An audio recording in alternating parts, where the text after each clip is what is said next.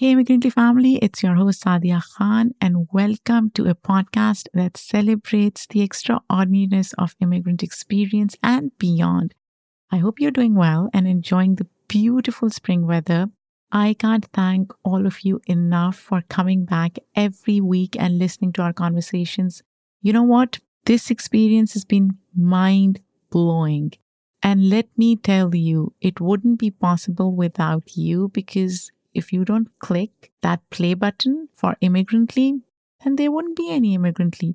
So I'm so thankful. And I also wanted to share a nice review with you that someone wrote recently, and I was blown away.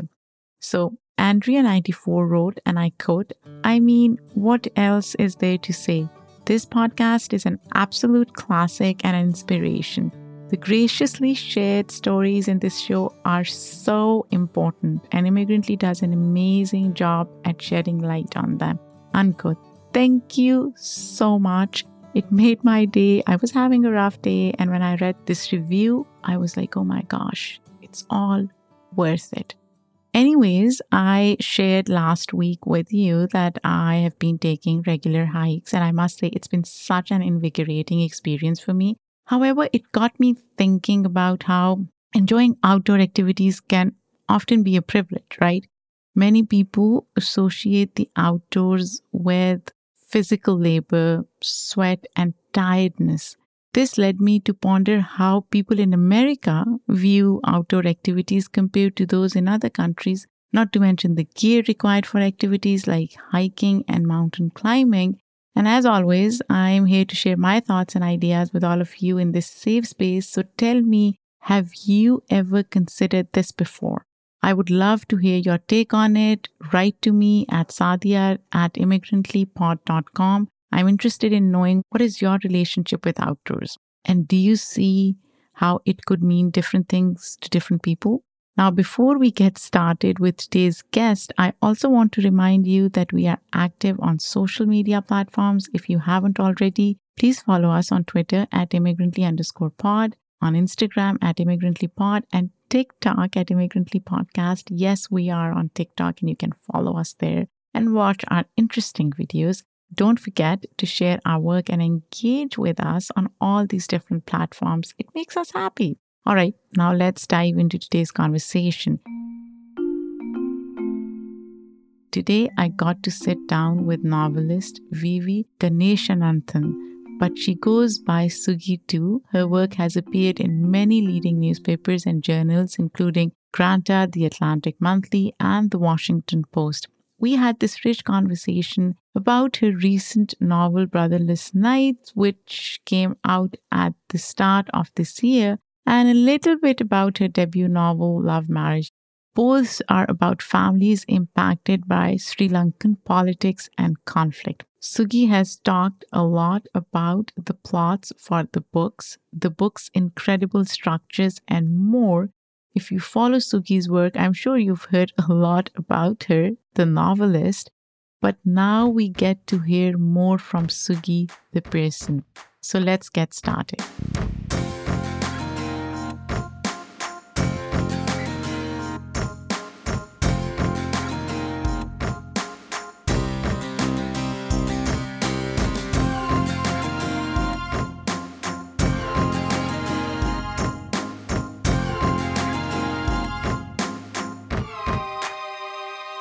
Hi, Sugi. How are you doing? I'm good. How are you? I'm good. You're in Milan, right? I'm outside of Milan in a small town called Granta. How is it going? It's great. I'm at a residency with just a few other writers, and it's really wonderful and relaxing. I mean, obviously, since the pandemic happened, travel is totally different. And I haven't traveled as much in Europe as I would have liked. I've never been to, for example, Spain or Belgium. I've spent a fair amount of time in Italy and France and Germany. And so it's great to have a chance to spend more time here. What do you like about Europe? I appreciate the commitment to sustainability, which is just really kind of built into how people live in terms of using smaller things, fewer things, trains, more things being organic. Of course, it's a place that's so rich with history, and it's a complex history that as a South Asian person, it's hard not to have a lot of feelings about. You're right. When I think of Europe, I have so many feelings, so many emotions conjure up, and I am unable to move past them. I've been to Germany, France. I visited Amsterdam last year, and it was beautiful. It was so nice. And yet I feel if I've seen one city, I've seen them all. Really? Yeah. I don't know if you get that feeling. I feel the streets are the same, you know, the landscape, the architecture, and I may be pissing some people off right now, but I don't know. That's how I feel.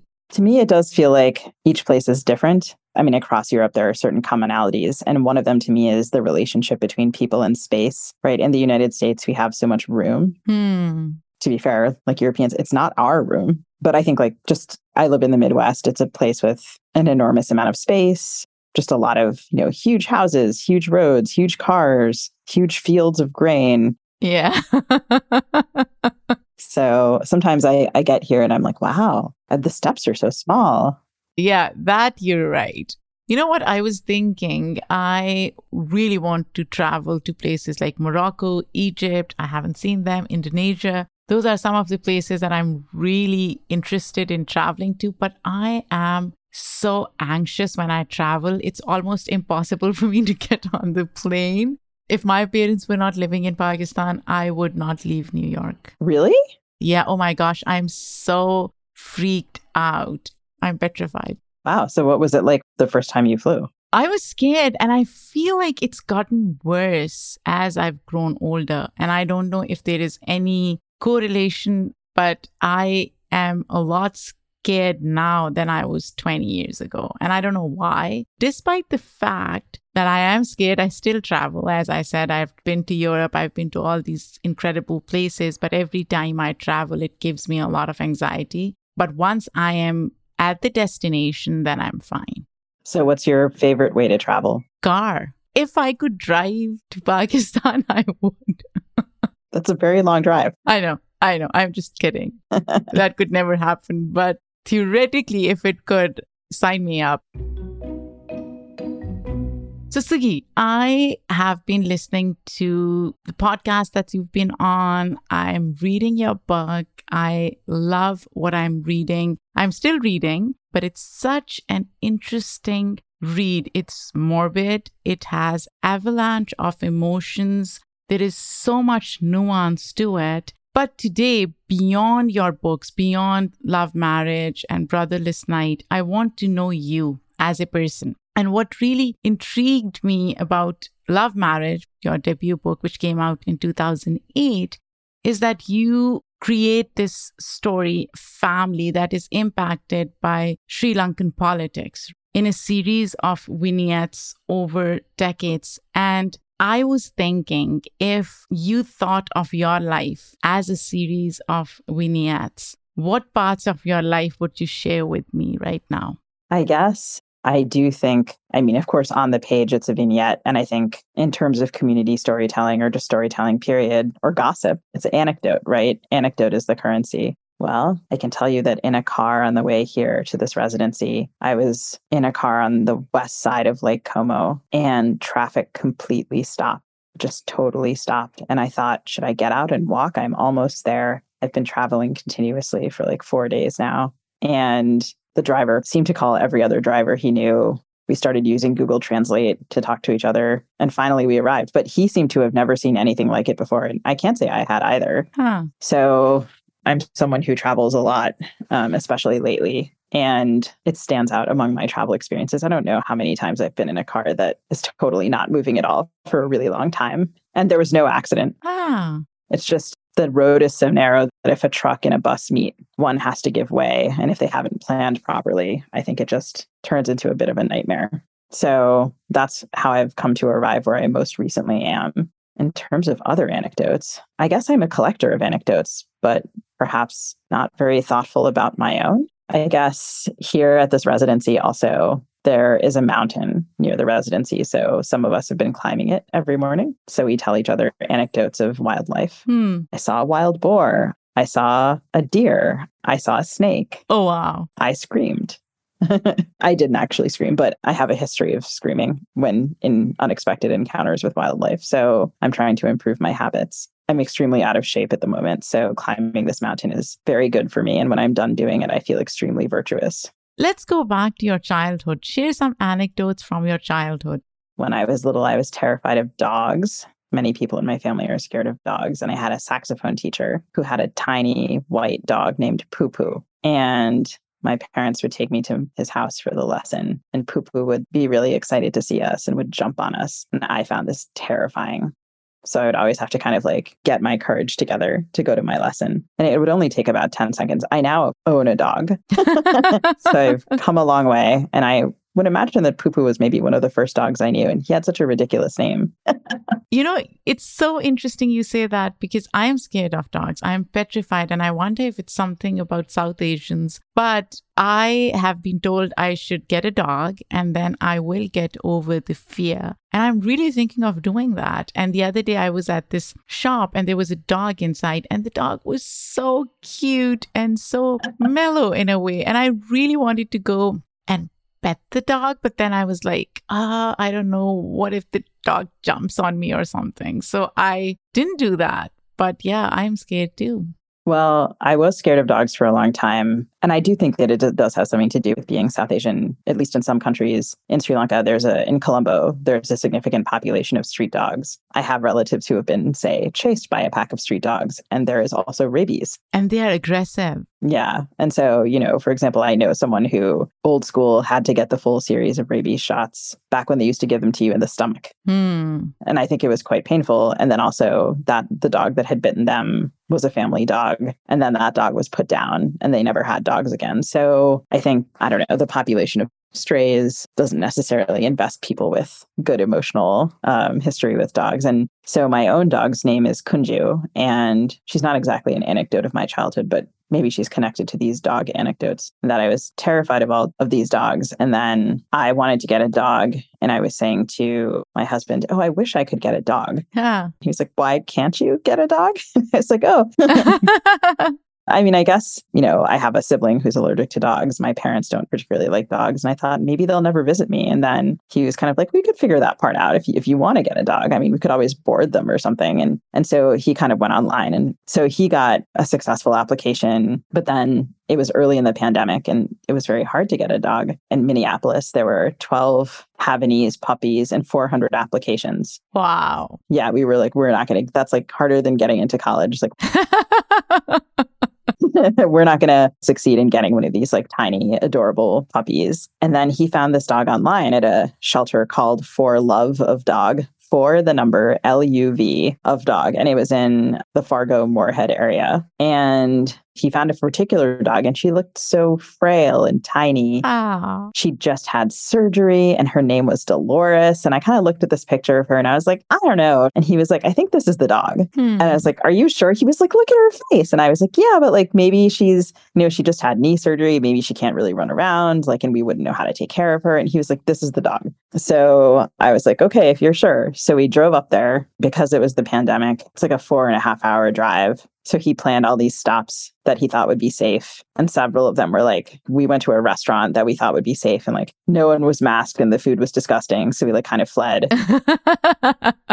And she was so energetic and cute and kind of like pranced around a little bit. And she didn't have a tail and she was adorable. And her foster mother said, well, if you'd like to take her, you can. And oh, wow. She was on the verge of tears, giving her up, and she kissed her goodbye. And her name was Dolores. And we renamed her Kunju, and she got in the car and sat on my lap and was like, really? Let's go. This seems fun.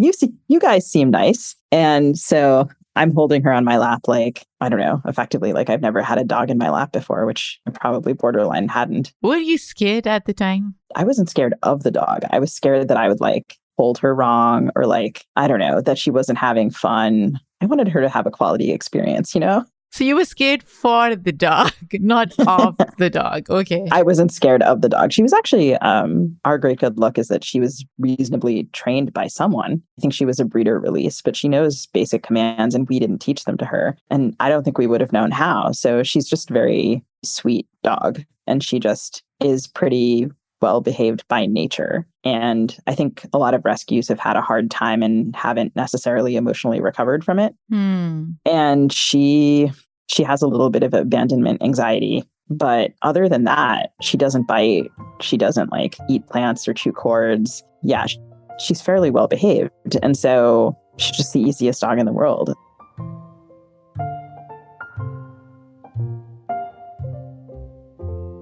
Talking about vignettes, something that I read in one of your interviews was how you grew up on stories of Sri Lanka and the news coverage, sometimes on the kind of propaganda that circulated in the Tamil diaspora. And that really struck me in ways because I grew up in Pakistan and I used to hear about civil war in Sri Lanka. But it was just fleeting news that I never paid attention to, but I knew of. And I was curious to know, when you say the kind of propaganda that permeated Tamil diaspora, how did it impact you and your childhood growing up? Because both your books are set against the backdrop of Sri Lankan civil war, right? Mm-hmm. Well, some of that propaganda came in printed form and some of it was kind of conveyed via community. And I think that they're intensely sympathetic stories, a lot of them, like, right. And I should say, it's true that there's a lot of propaganda in the Tamil diaspora, a lot of it Tamil nationalist, some of it having been produced specifically by the Tamil Tigers or adjacent groups. Also, quite a lot of it is factually accurate in an interesting way because, they were true, but they would leave things out. Or just if you had that story in isolation without other stories next to it and around it, it was possible to interpret things also in a very nationalist way with a kind of blind loyalty to Tamil militancy. And I think that in other regards, in other aspects of the conflict, that was also true. Like, the state was also putting out propaganda. Like, I think that propaganda went to other parts of the diaspora. And sometimes you would see it coming out of something like the embassy or, various arms of the Sri Lankan government. So I think that was available too. But I had kind of right off the bat, right? You grow up with an ability to question the state. And that was coupled with like a lack of, I think in some cases I was too young, but a lack of critical analysis of what it was I was reading. So like, at what age do you start to develop the ability to look at a story critically and think, is that the whole story? So tell me, how do you see it now versus when you were a young kid? If you were to look back at Sri Lankan civil war, how would you describe it? Well, I was born very shortly before the war started. So my ability to describe the whole war, especially in its earliest parts, arises from research rather than experience, and certainly from a lot of distance. The war, most people date it to be as starting in 1983. There are many, many things that happened before that kind of lead up to it. And it's really between the Sinhala-dominated government security forces and Tamil militant groups, primarily the Tigers. And there are a lot of other players like the Tamil diaspora and the international community. So,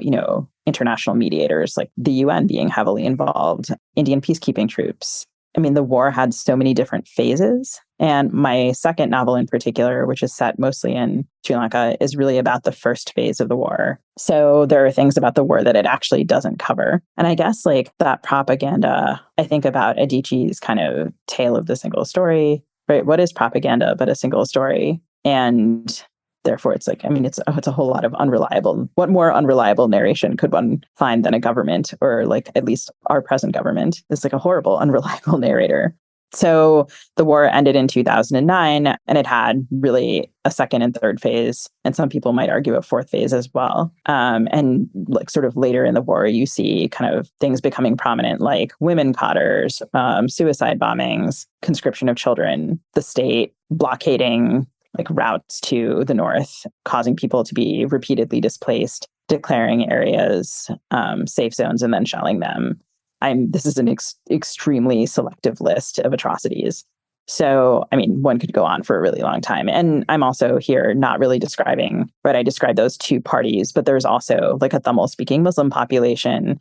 There are multiple Tamil communities. So there's also Malayaha Tamils, many of whose ancestors came to Sri Lanka to pluck tea, and then a different community in the north, a different community in the east. So it's an enormously complicated. Yeah, well, it's also a very multicultural place, which I think is not really reflected by the common description. Sugi, in your book, at least the part that I've read so far, I feel like you're describing the term terrorist with a lowercase t, which refers to complexity of human nature. It's not with capital T where you see a terrorist in this one-dimensional light. And I want to quote something from the book where the narrator, Sashi, addressed the reader after her hometown library was burned, saying, "Imagine the places you grew up, the places you studied, places that belonged to your people burned. But I should stop pretending that I know you," unquote. I'm interested in this question of knowing and this continuum that we set many of our relationships on. How do we really know somebody, and when do we know somebody? Is there a measure or a yardstick of how well do we need to know someone to truly know them? I don't know that I think we really can. I don't know how well we particularly know ourselves. The first page of the book goes to some pains to kind of use that language of terrorism, and then to also to say that that language is insufficient, to say that it's excessively binary, that it is attempting to remove people from discussion, to say that they're unaddressable, and to refuse that as a notion of storytelling, to say that that's not acceptable for this particular story. So in terms of the line that you quoted, the book also addresses a you. And I think a lot of writers, and particularly writers from marginalized backgrounds, and particularly writers of color and women, are often asked, you know, who is your audience, right? So then that does get at the question of like, what do you know about your audience? And people are concerned about representation, and they think about representation in the story, but what about representation in the audience? I have sometimes been sitting in an audience and felt that the author, sometimes another person of color, was actually addressing a white audience or an audience that assumed I didn't exist, and that I was the least important part of the audience. So the audience here, that you that is addressed, often shifts. It does address, say, you know, people who might have very little knowledge of Sri Lanka. You know, that the line that you're quoting is basically acknowledging that some of the people reading the book may well have exactly the experience that they're reading about, and that I can't actually know. So it continues to turn in a kind of kaleidoscopic way to suggest that, what is it that I can know about you? I'm writing this story presumably for you, and I may be guessing all sorts of things incorrectly.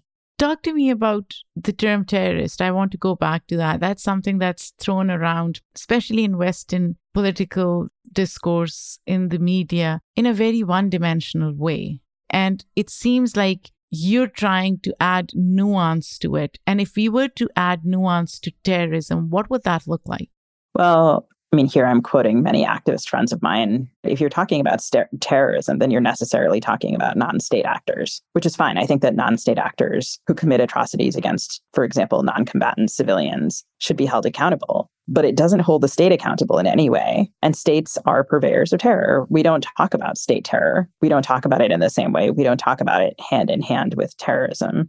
So I guess I would suggest that either we not use the word terrorist, or that we begin to talk about state terror very aggressively. And there are many, many opportunities to do that available at present. I think that that would be my interest in that. But I do come from a community where the word terrorism was lobbed around our community, at our community, long before 9/11. And so to watch all of a sudden many other people become conversant in that language and what it felt like to have it aimed at them was interesting. And of course, I felt intensely sympathetic to it, because you could see, right, the category of people perceived to be Muslim. There's like Muslim people, and there's people perceived to be Muslim. Right. All of these new categories springing up to respond to this kind of profiling. And I mean, I remember going on a date in like the late 2000s where I went on a date with someone who was like, "Oh, you're Tamil and your parents are Sri Lankan." Like, and then like the second words out of his mouth were about the tigers. Oh, interesting. It's often like the first thing that people know, or like people who would make jokes about it. And it's not funny. Or if it is funny, you're not the person to make the joke. Right. So yeah, I mean, it was a byword. So why shouldn't I get to interrogate it a little bit if everyone else is going to interrogate things? You're right. And I feel sometimes the word itself is thrown around by people who are privileged. And you've talked about state committing crimes against civilians, and nobody talks about that. So it could just be how people perceive themselves versus how certain communities are treated and how the word is thrown around is pretty much a function of who you are and where you are on that spectrum of hierarchical structures that exist within societies. Sure. I mean, I think it's a minoritized word. It's a word invented by majorities so that they don't have to deal with minorities. And I wish them the best of luck with that. Sugi, I want to pivot a little and talk about your writing. Now, I was reading somewhere that you've said you know long passages from books and you can really quote them. And I was really curious to know if there is a particular passage that you've read from a book that you can really quote right now, and why is it meaningful to you?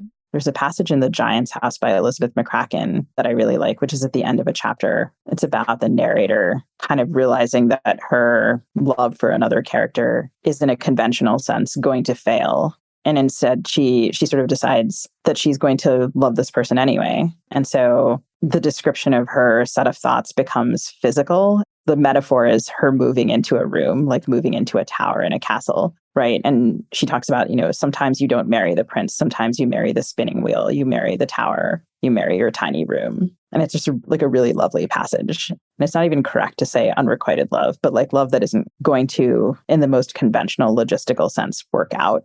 Why is it meaningful to you? Well, it was written by someone I love who was my teacher and is my friend. And I think I also read it, right? So many of these passages, I think, are passages that I read at a formative age, probably at about age 16 or 17, when, I had a teacher who would often find a book that she liked and hand it to me, sometimes because she had bought me a copy.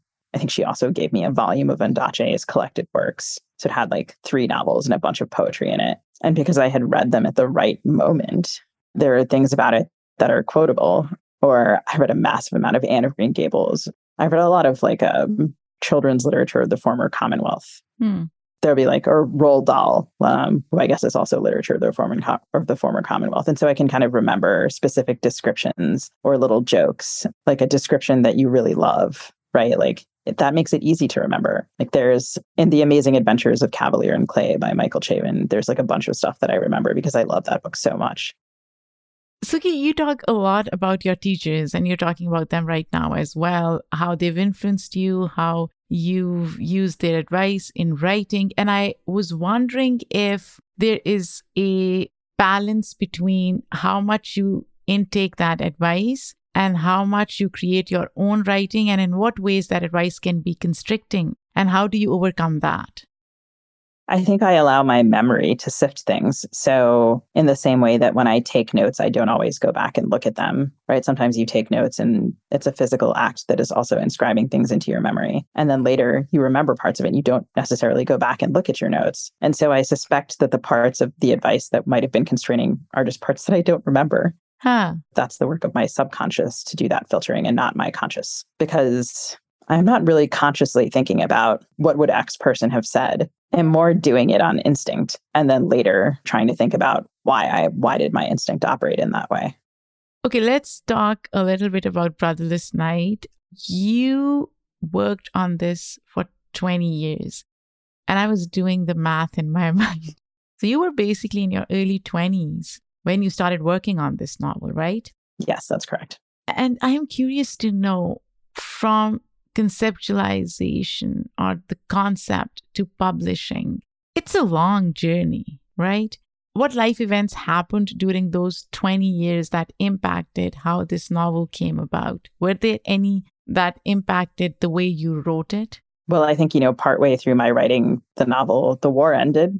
Right. Which I experienced as a life event, and which I think a lot of other people I knew also experienced as a life event. I mean, that changed the shape of the novel in really fundamental ways. I went to Sri Lanka several times, and I would mark each of those trips as a life event. A number of people passed away, some of whom were people who had endured some of the events in the novel. And in some cases, I wasn't necessarily able to. I mean, Sri Lanka is pretty far from the United States. And so in some cases, I didn't see those people when they passed away or wasn't able to reach them. I saw Sri Lanka itself change a great deal. The tsunami happened. The Easter attacks happened. There was a ceasefire between 2003 and 2005 for the war, which was a period of time during which I went to Sri Lanka. I got married. I became an aunt. I began to be a teacher. I left a full-time job in journalism and really kind of left journalism as a primary career. So you're right, 20 years is a long time. A lot can happen. A lot did happen. And I guess, you know, I moved out of New York City, which was the place where I was when the war ended. Why did you decide to move out of New York? Well, I was running out of money, which is the thing that happens in New York. I was really just bleeding rent, and it didn't seem like the smartest thing to do. And then also I found that in New York, I have a lot of friends I love in New York. And I also felt that to live in New York and publish a book at the same time, I was struggling to figure out where my work life ended and my social life began. And I also was struggling to say no to things that I felt obliged to do. And a really big way to say no to things sometimes is to like leave the state. Right. And then I was also hugely, hugely excited to teach at the University of Michigan, because just even interviewing with them, they felt like people I had known my whole life. The people I taught with there felt like people I had known my whole life. So I was eager to go, actually. So how has the transition from being a journalist to a teacher been like? Are there any overlaps? I think there's a lot of overlap. A lot of my best time as a student was in a newsroom, sitting next to people who were rewriting my sentences because my sentences were bad or unclear. And it gave me a lot of appreciation for the line edit. And I hope that that's something that I'm able to convey to my students. Like, it's really, really nerdy fun to edit a sentence. I really enjoy it. So I felt fortunate to have been paid that kind of attention, not only by my teachers in the traditional sense, but also really by my peers. Like, I was edited by people who went on to become like award-winning journalists. And that was an incredibly educational experience. And then my first job in New York before my book came out was teaching journalism to high school students. Specifically high school girls via the Asian American Writers Workshop. So that was like an interesting bridge between all of those worlds, and a lot of fun. Also, I got to kind of test out some ideas, and the girls themselves were really remarkable. Like, they were very smart and very funny. And the pedagogical model was unusual. Like, they were getting paid to be in the class, which was something I had never seen before. And I thought, that's so cool. That's interesting. Yeah, because, right, it's like valuing their time and their commitment. Right. So I think that taught me some important fundamentals about how to teach. And it did also bridge my journalism and teaching worlds.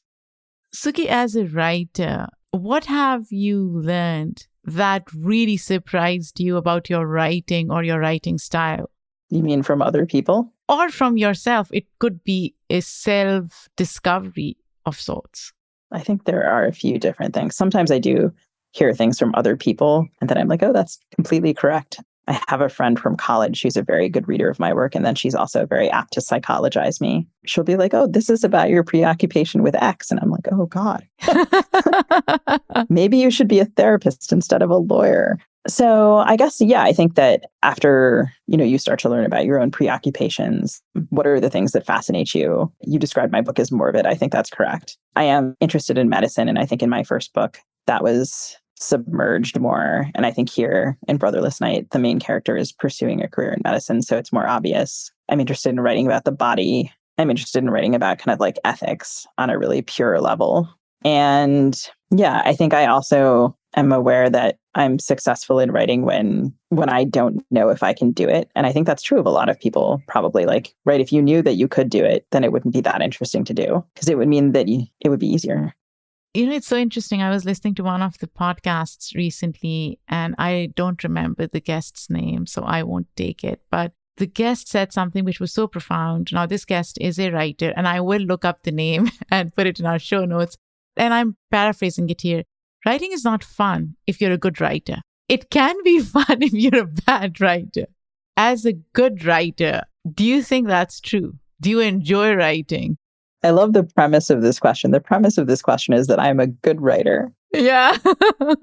What a great premise for a question. I mean, I think that there's a certain kind of satisfaction to doing something difficult well. Right. I like that. Yeah. One of my favorite memories of writing this book is that I have a motor disability that limits my typing. So I work with University of Minnesota students and recent graduates who, there are two of them, who help me to edit things. It's very easy to compose with voice recognition. It's terrible to edit. So I read the book aloud, just read the whole thing straight through to one of them, like more or less the whole thing. And you could hear anytime it was wrong, kind of like being a really good musician and hearing that like a note is wrong, that the acoustics are bad. Like, there's a tuning of the ear that occurs. And so it was completely brutal to do this because I then verbally edited each sentence and they would make the edits. So it was excruciating. It was also so fun, but really a kind of sick fun. I can imagine that. It was great. I can't wait to do that again. And in a way, it's visceral, right? Because you're experiencing all those emotions in real time as you're reading your writing. Yeah. And it was also possible, like, I would ask them things like, do you remember the reference on the earlier page that adds up here? Or do you remember what happened to this character before? Oh, no, this doesn't make sense because this character did that on this other page. And like there was a lot of me just talking aloud to myself, but with an audience. Sugi, you mentioned somewhere that storytelling has the ability to capture nuance. Talk to me about the nuance that you're trying to capture through your writing, especially the two books that you've written so far.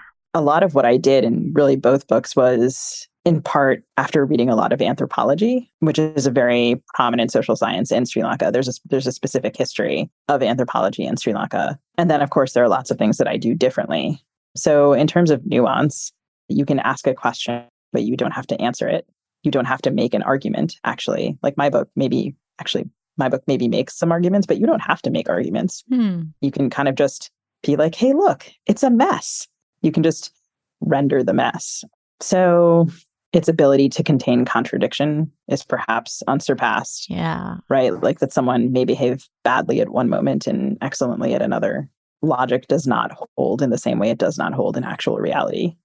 And it also does hold in the way it holds in actual reality if you were writing realistic fiction.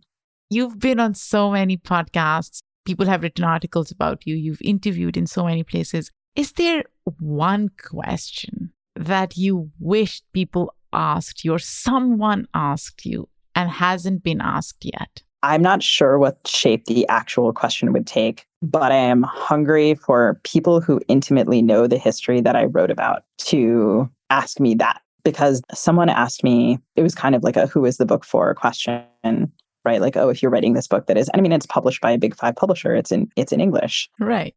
Probably the majority of people reading it are not Sri Lankan, at least at this moment. But then the book is actually very much for Sri Lankans, which I hope a Sri Lankan and specifically someone who is a minority will recognize. And so there's a lot of code in the machine of the book that is designed for those readers. And I would love for the book to resonate with those readers and for those readers to be able to have like an interesting conversation about it. And then also, I think in the way that anyone wants it, like to, as you have, right, that there's a conversation going on in some ways between the two books. So for example, there is a historical figure who appears in both books in different guises. And you will only know that that has happened if you already knew about the existence of that person. Right. And then there's another historical figure who's in the book who also appears in a number of other novels. And she's not marginal. Like, I think probably quite a lot of Sri Lankans would know who she was, and probably a lot of South Asians who work in human rights would know who she was. Yeah. But like, people don't have the bigger conversation, or if they are having the bigger conversation, it's maybe out of my earshot. And it's also very, like, the book is very young. You know, it's happy 5-month birthday to this novel so far. Oh, congratulations. Yeah, something like that. I mean, it's May 1st and, you know, the book came out January 3rd. So I think it still has to find a lot of readers, but I'm very excited for it to find the readers who intimately know this period of history. And it's found its way to some of them. And then, you know, I get notes from people who are like, oh, how did you think about X issue or Y issue? Or like, sometimes they'll just tell me stories of their lives during this period. And other times they'll have really specific questions about it. So I think the size and specificity of the conversation is something I'm hungry for. You know, Sugi, I can tell you this. After reading your book and prepping for your interview, I started doing more research about Sri Lankan Civil War because, as I said, as a South Asian, as someone who grew up in Pakistan, I had knowledge of it, but I didn't really know much about the conflict. And what I've tried to do and what I am doing is go back and read up on conflict and read up on all the stakeholders and the political landscape and the geopolitics of that time, which again, I did not, because obviously I was probably young or I was not interested because it did not impact me directly or in some ways It probably did, but I didn't realize that it did. So I think you have started a conversation, at least in South Asian diaspora. I can speak for myself, which is incredible. And I think that's what books are supposed to do, right? I hope so. And I do think also probably a little bit wrote the novel this way because I think that people, right, there's so much historical fiction about so many different periods.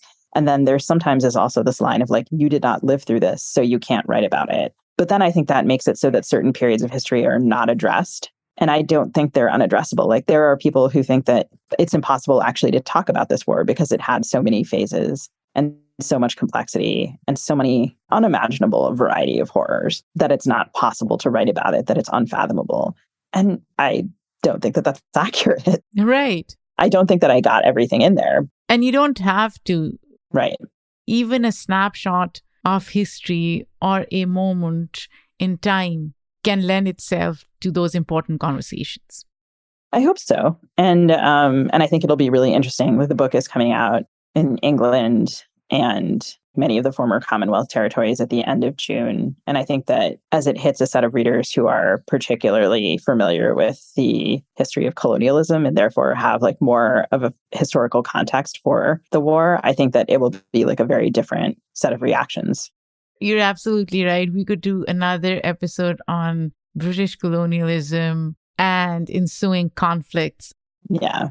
That's such an important note and such an important information that is often overlooked in the Western media.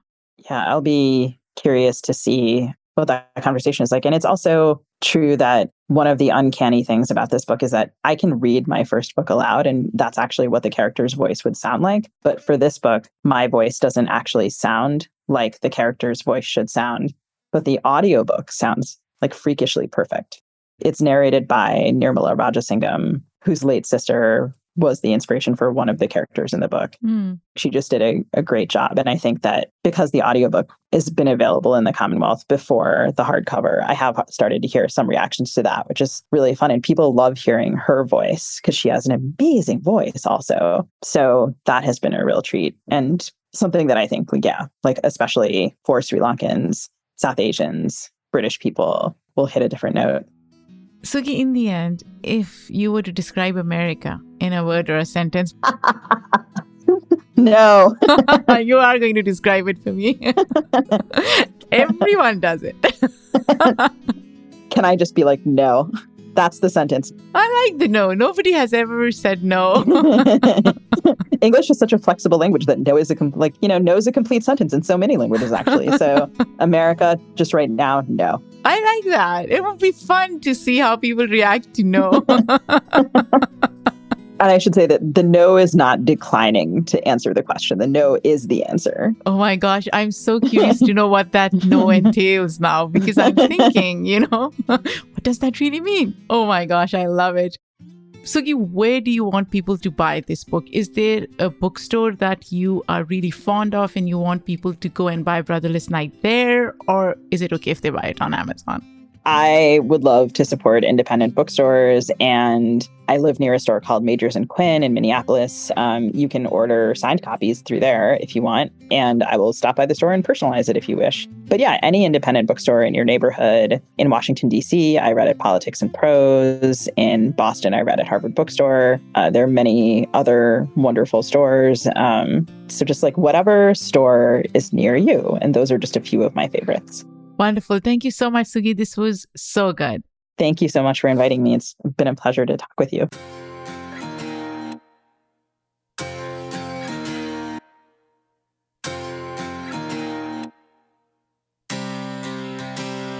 I hope you enjoyed my conversation with Sugi. I really enjoyed it, and I highly recommend reading her books. They bring so much nuance to Sri Lankan Civil War, and especially for those listeners who are not familiar with the history, please do check it out.